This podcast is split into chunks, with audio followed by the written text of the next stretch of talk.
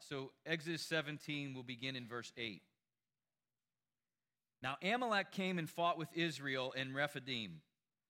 And Moses said to Joshua, Choose us some men and go out, fight with Amalek.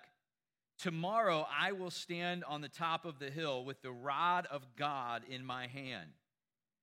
So Joshua did as Moses said to him and fought with Amalek. And Moses, Aaron, and Hur went up to the top of the hill. And so it was when Moses held up his hands. Now get this picture in your mind. As Moses held up his hands, that Israel prevailed.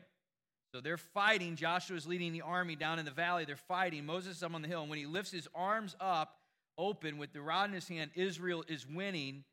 And when the hands go down, Amalek is winning. Amalek prevailed. You got that picture in your mind. Moses' hands became very heavy. And so they took a stone and they put it under him and he sat on it. And then Aaron and Hur supported his hands, one on one side and the other on the other side. And his hands were steady. Everybody say steady until the going down of the sun. And so Joshua defeated Amalek and his people with the edge of the sword. And then the Lord said to Moses, Write this for a memorial in the book and recount it in the hearing of Joshua. I will utterly blot out, blot out the remembrance of Amalek from under heaven. And oh, Moses built an altar and called its name, The Lord is my banner. For he said, Because the Lord has sworn, the Lord will have war with Amalek from generation to generation. Let's pray. Heavenly Father, we approach you today hungry for the bread of life. And we acknowledge that there is no other place to get it than right here in your word. The world, man's philosophies, ideologies, lofty expressions of grandeur, poetic language, cosmic forces of the universe are empty wells that will not sustain or satisfy us, God. We need the bread of life that only you can provide. And so we approach your scripture, the holy text, reverently, humbly today. And we know that there can be no revelation apart from your spirit. Would you open our eyes to see and our ears to hear precisely at this moment in time, this kairos moment in time, what you want us to see and hear? And God, we would give you the glory and honor for every part of that that you choose to do. In Jesus' name, amen. Amen. Well, let me start out by asking you a question. Have you ever felt like you've been under attack?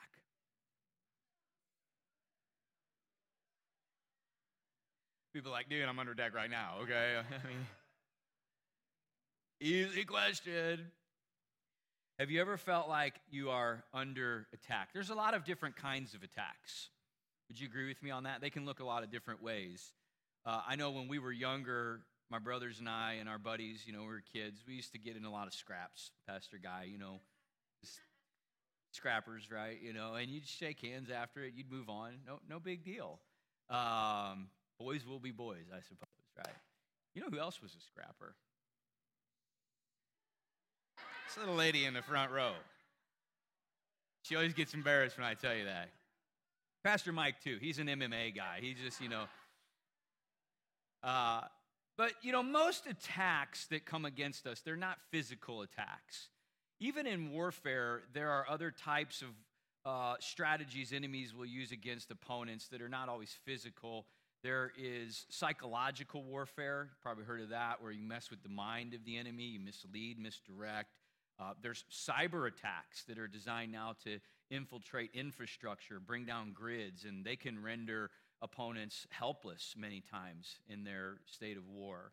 And so there are a lot of different kinds of attacks. Are you under attack? Have you ever been under attack?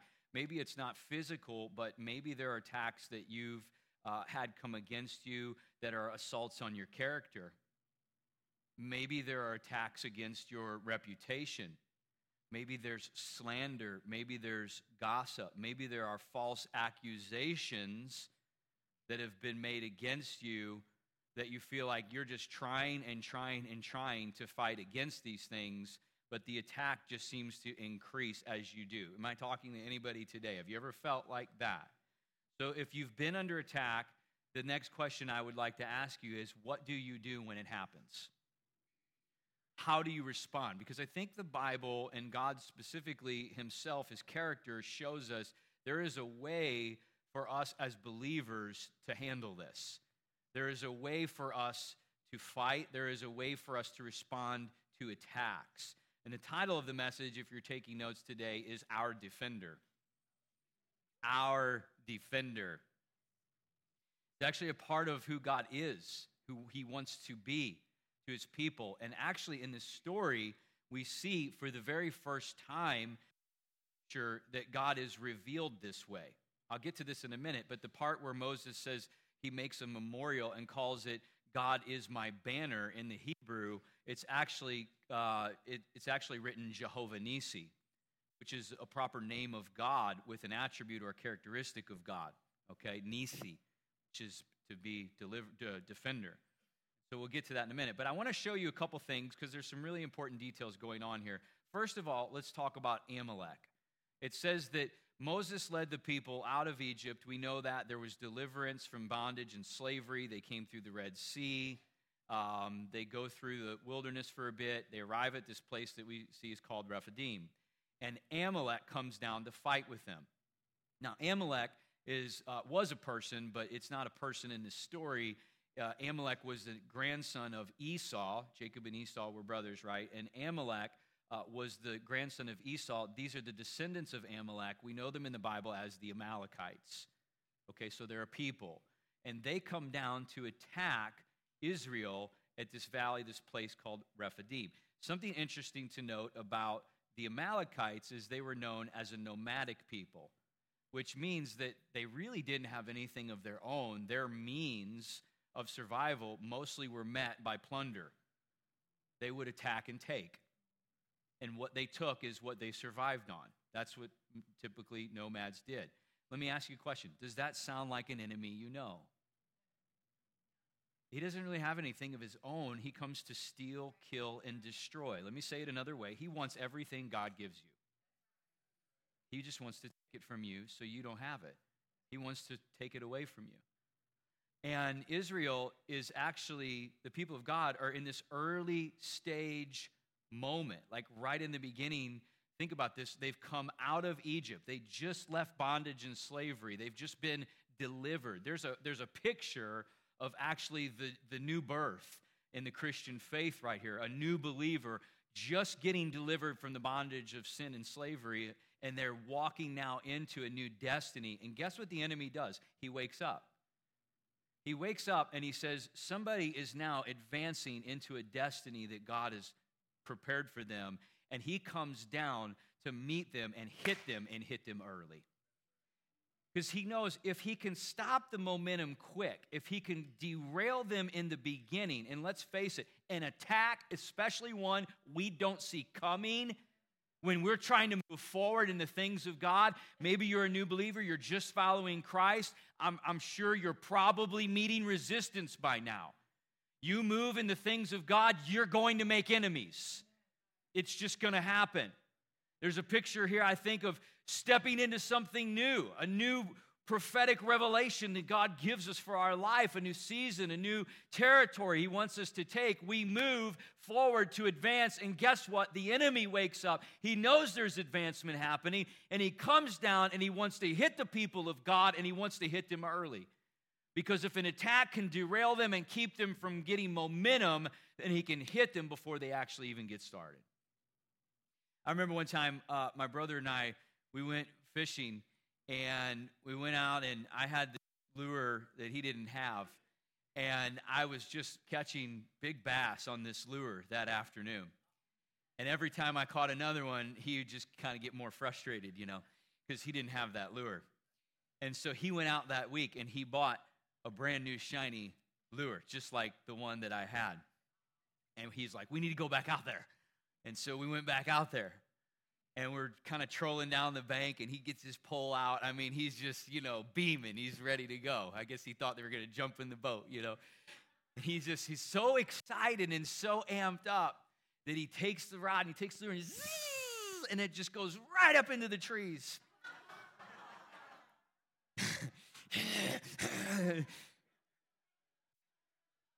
that lure never saw water. it was over before it started.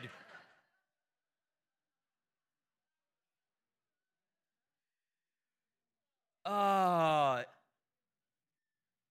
and the enemy, he's cunning. I mean, let's acknowledge this. The Bible says we've got to be wise to his schemes, right?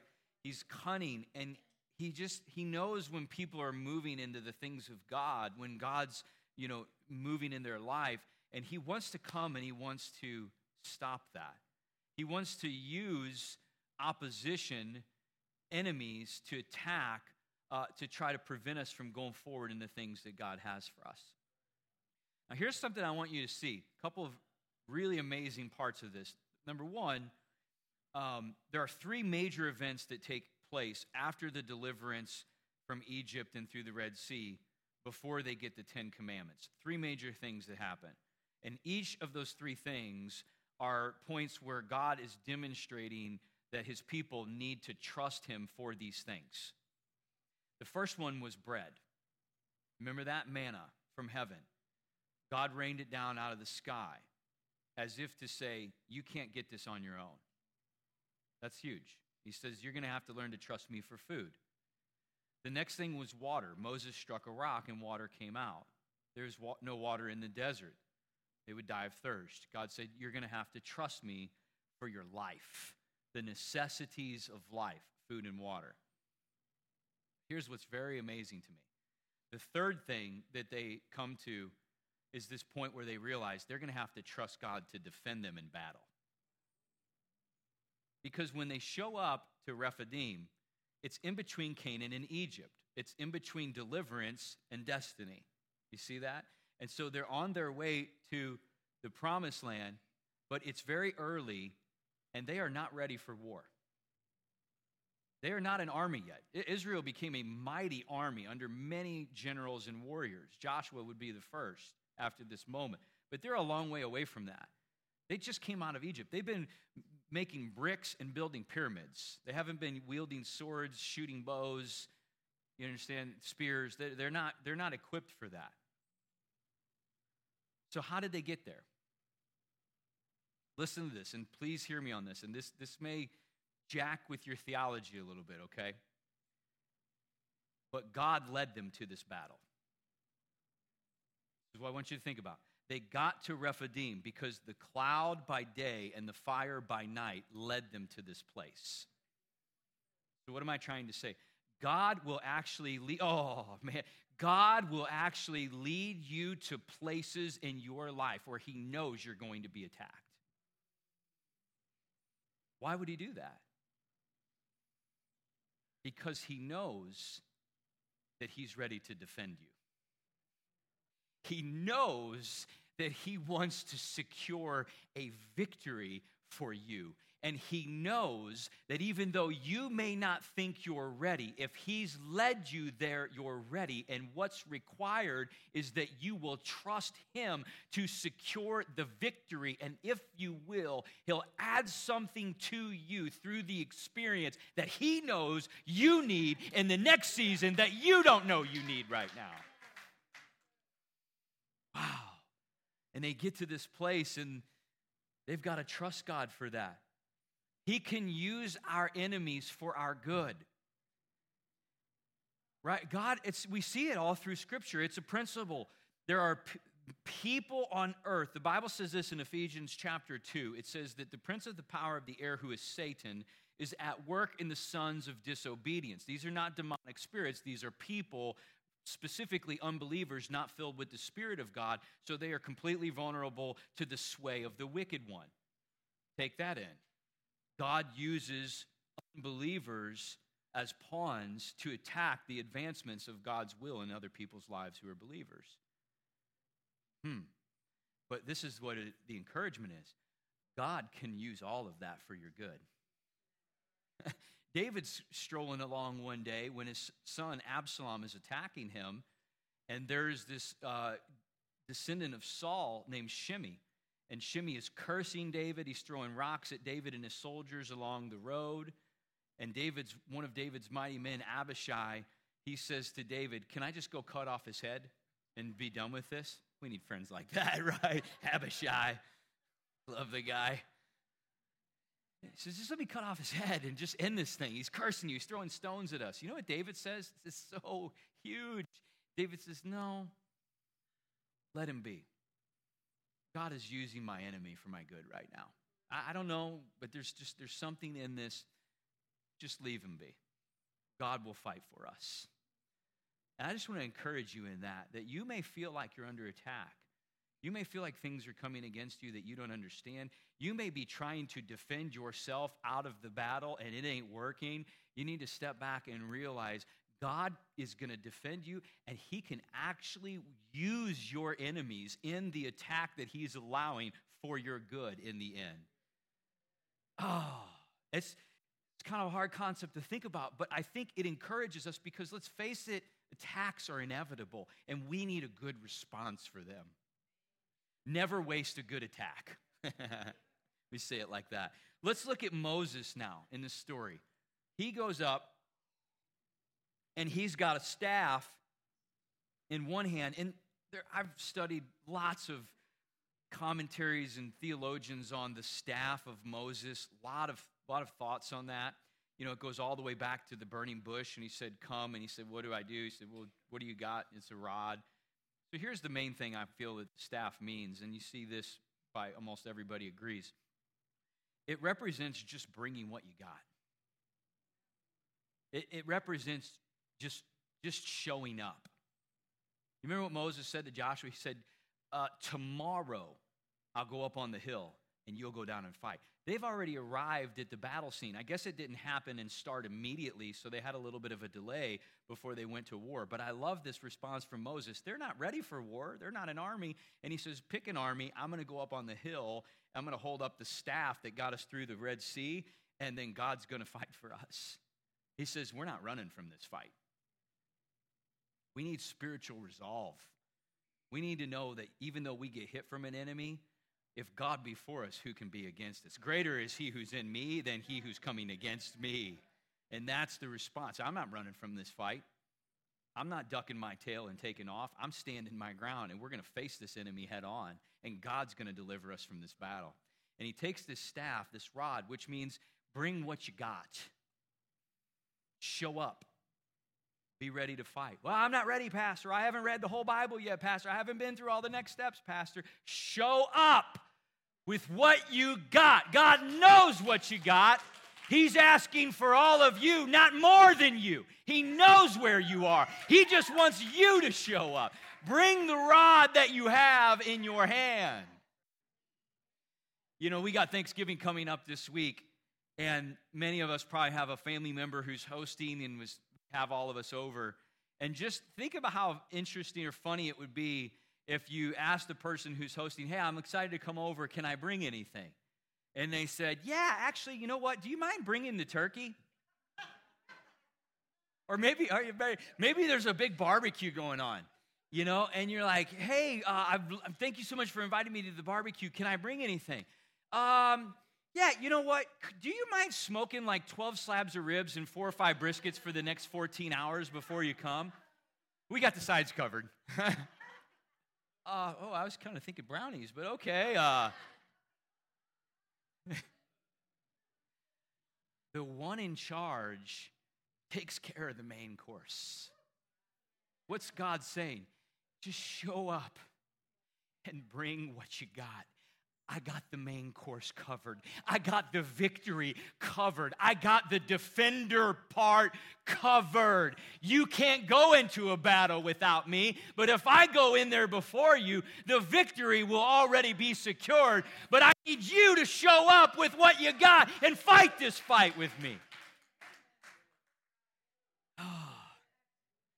His arms are raised in a posture of surrender. He understands that God is the one who bring the victory. And then something interesting begins to happen. While he's up there You remember that part in the story? While his arms are up, they're winning, and as his arms go down, they start losing. We stay surrendered, we stay in victory. We stop being surrendered and start letting go of God having the control and taking it back, then the battle begins to kind of shift back the other way. But listen, something very real, something very human is happening here. He's getting weary in battle. You got to see this. It's a humanness revealed. He's getting weary. Try holding your arms above your head as long as, not right now, just youth. I love them. Uh, try holding your arms sometime above your head as long as you can. And everybody has a threshold, but nobody can do it forever, right? So he's holding his arms up. His humanness is revealed. He gets weary. You got to know this. You're going to come under attack. God is a defender of ours. You get weary in battle. As you get weary in battle, you need to know that there are two major things that you have to allow yourself. One, you need to be refreshed. When you fight hard, you need to recover. Physical rest is needed, spiritual rest is needed. Times in the presence of God need to increase in moments of recovery from significant battles. Okay, this is huge. But let me tell you the other thing you need, and this is all through Scripture. It's all through Scripture. I can show you dozens of places where this principle exists, but here's as good a one as any.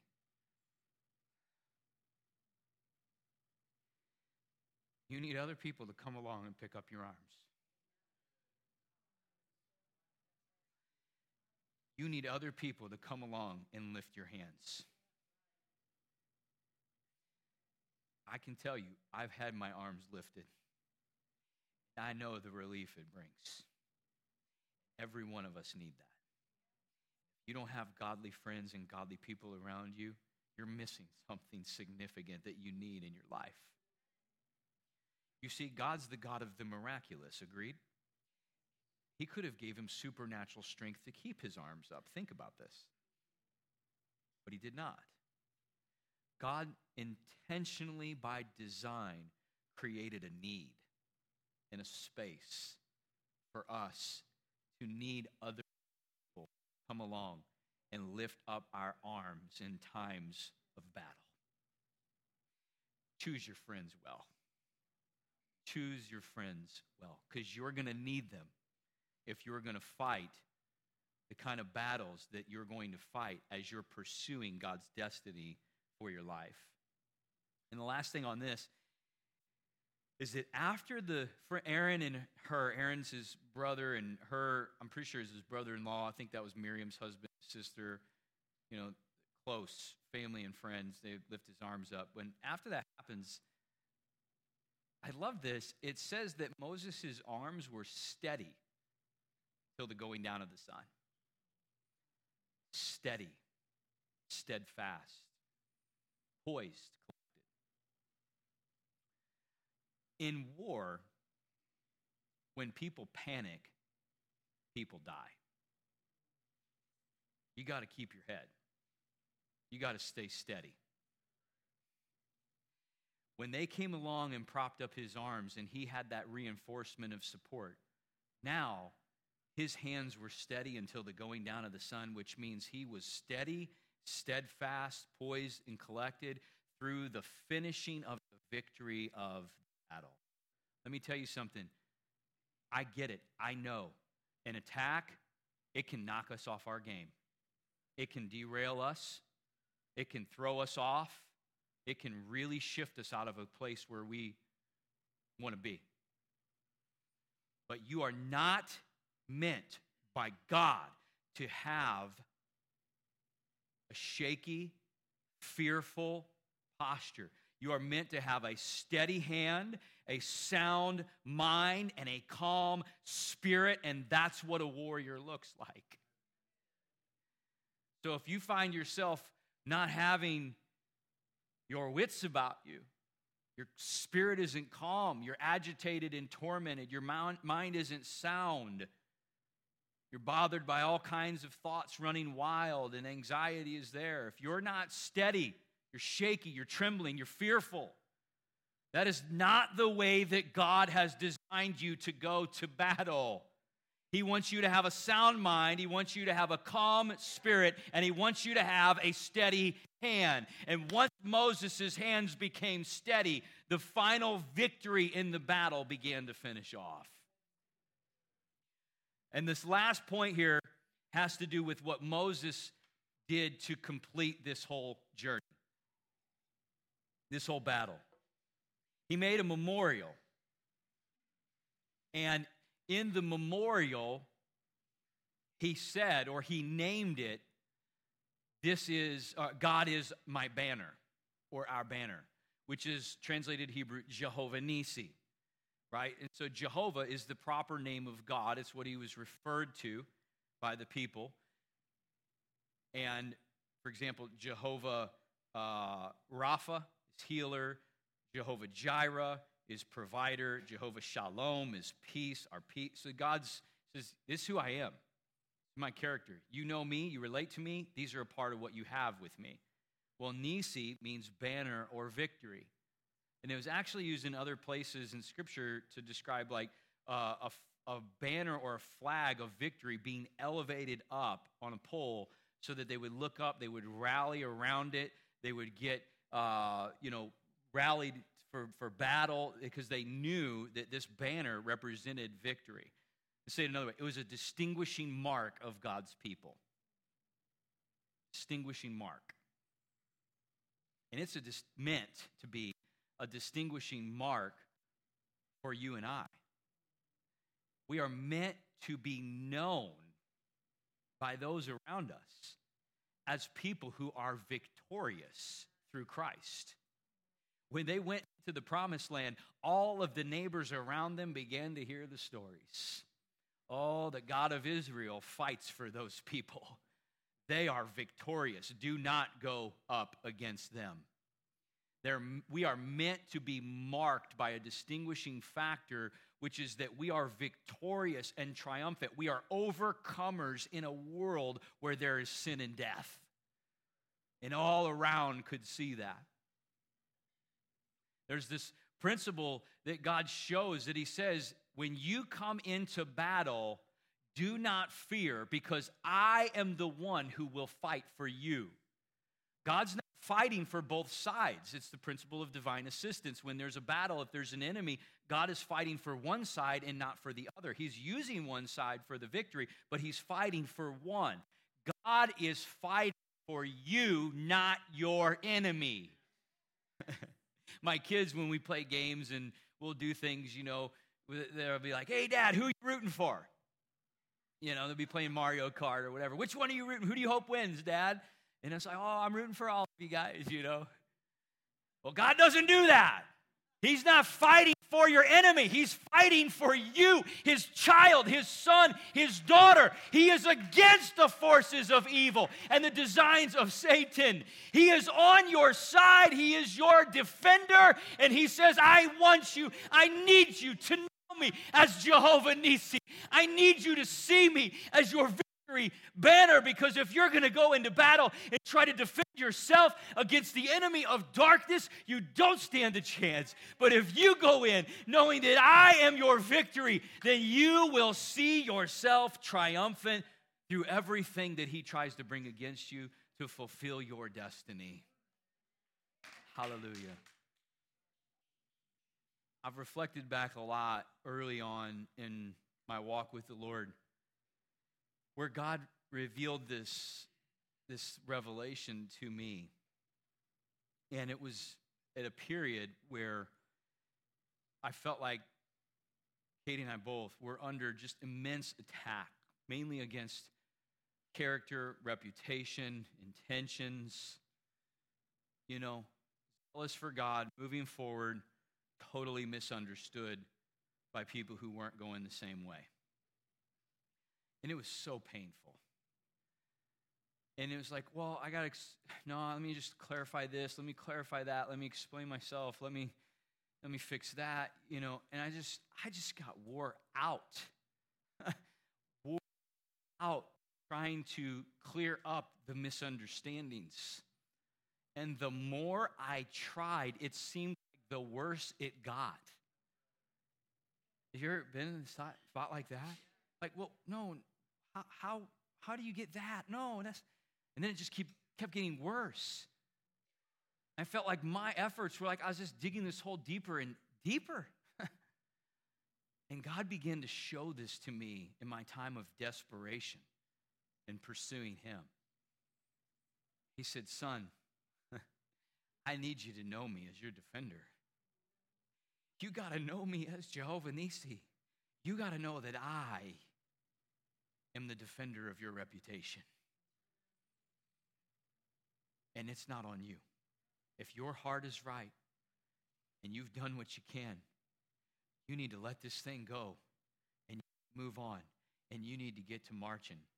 Because as Winston Churchill says, if you stop to throw stones at every dog that barks along the way, you'll never arrive at your destination. Never. And it was so freeing for me. it was like liberation. I'm out from under the need and the burden to try to defend myself through all these attacks. And it's changed my life. And I'm telling you, as God has elevated influence and take us, taken us into other places, those things have actually increased around us in our lives. And I, I'm not going to say that I'm just like totally, you know, smooth and cool all the time. I mean, they hurt me too. They tear, they cut, they hurt. But I have found a place in our God where I can go through that and my spirit be at rest and at peace, where my wife and my children can still get what they need from me, and I have been totally derailed by an attack of an enemy that tries to get me out of being who God has called me to be. And only the peace and assurance that we get from knowing God is our defender can give us that. That'd be a good praise to give God praise. Hallelujah. And I'll close with this because when we get to that point, you know what that does? It, it really frees us up to go to the final level of this thing that Jesus calls us up to, which is pray for your enemies. Do not return evil for evil. Our Lord and Savior, it says that when they reveled him, he reveled not in return. I mean, we can say we pray for our enemies, right? But when we trust God to defend us, it just frees us to say, I, am going to pray for them, and I mean it because God's got me. And I'm not afraid of what they can do to me. I don't mind taking a punch, that's fine. But I'm not afraid of what they can do to me because I serve one who's already secured the victory for me. And when I know that, my heart is free to pray for them in a way that I cannot do if my heart's not there. And that's the beauty of knowing God for who He is. Amen? To invite you to bow your heads, close your eyes. what is the battle? What is the attack? What are you being hit with right now? Are you swinging your arms in the air, wind? Feel like you're trying to dig yourself out of a ditch, but it just keeps getting deeper. Have you seen God as your defender? Has He revealed Himself to you that way? Perhaps is He doing that today? Hallelujah. Yes, Spirit of God. Like there's a, a great encouraging spirit moving right now in this place, encouraging hearts. You know, we can we can oftentimes try to do a way too much on our own and make a bigger mess of things. God said, Will you throw your hands up today? Will you lift your arms? Surrender. Will you trust me for the victory? Have some people around you who are trying to come alongside and hold up your arms. Maybe you haven't let them yet. Let's see this thing through. Let's see this victory. Because there's more battles coming. And you need to know that you're an overcomer. Those who are born of God overcome the world. Only when you look up to see Christ on the cross, only when you are at the feet of the cross, can you really see why you have this. We have this place with God because of what Jesus has done for us. Because of the punishment he took and the sacrifice he made, he paved a way for you and I to know God this way. Nissi, defender, among all others, Savior, Lord. You're here today and you say, I need to give my life to Christ. I need to lay it down. I need to throw my arms up and stop trying to control my own life. I need to have a come to the feet of Jesus moment today. And maybe it's the first time, maybe it's you've been running and going your own direction for quite a while, and you just need to get back to walking with Him. Either of those situations describe you, I'd like to ask you to respond to an invitation. I'm going to lead you in a prayer, but that invitation is coming to Jesus today. I'm going to give my life to Him, surrender. I want to be saved, or I want to get back to walking with Him If you're here in this place today and that's your prayer, the Spirit of God is tugging and drawing at your heart right now, and you know that, would you just lift up your hand? I can see who you are so I can lead you in this prayer. And be bold. God bless you. God bless you. I see those hands. God bless you, ma'am. I see your hand. Yep. Just shoot it up and then you can put it back down after I've seen you. Good to see those. God bless you guys. Hallelujah. Anybody else? God bless you, ma'am. I see your hand. One more moment. Just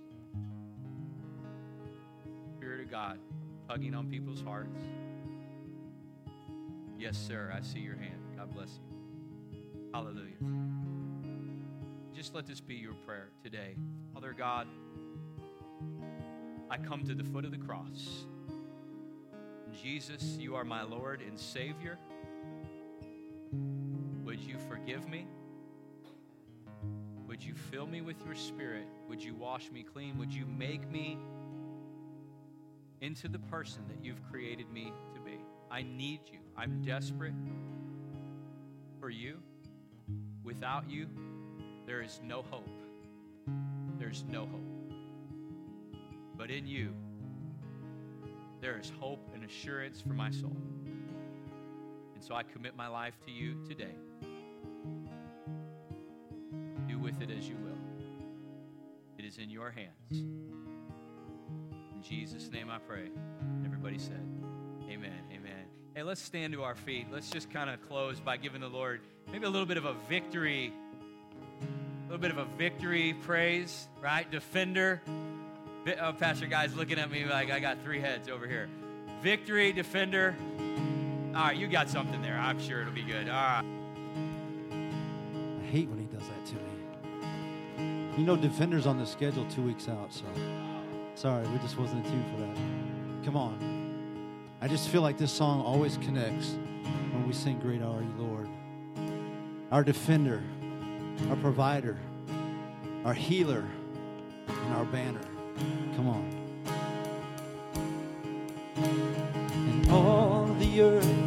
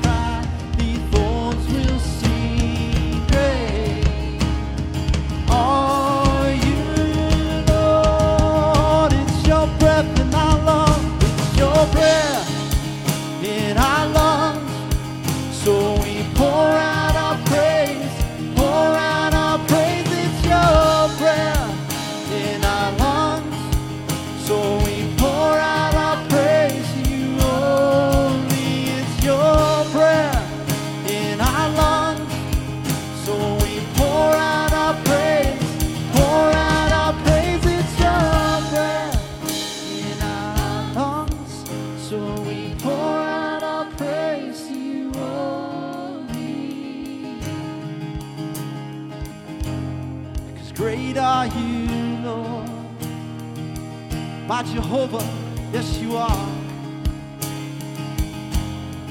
Great are you, Lord. You're my healer, God, my banner, you are. Great are you, Lord. In this place in my heart, oh, you are. Great are you, Lord. It's your breath in my lungs. It's your breath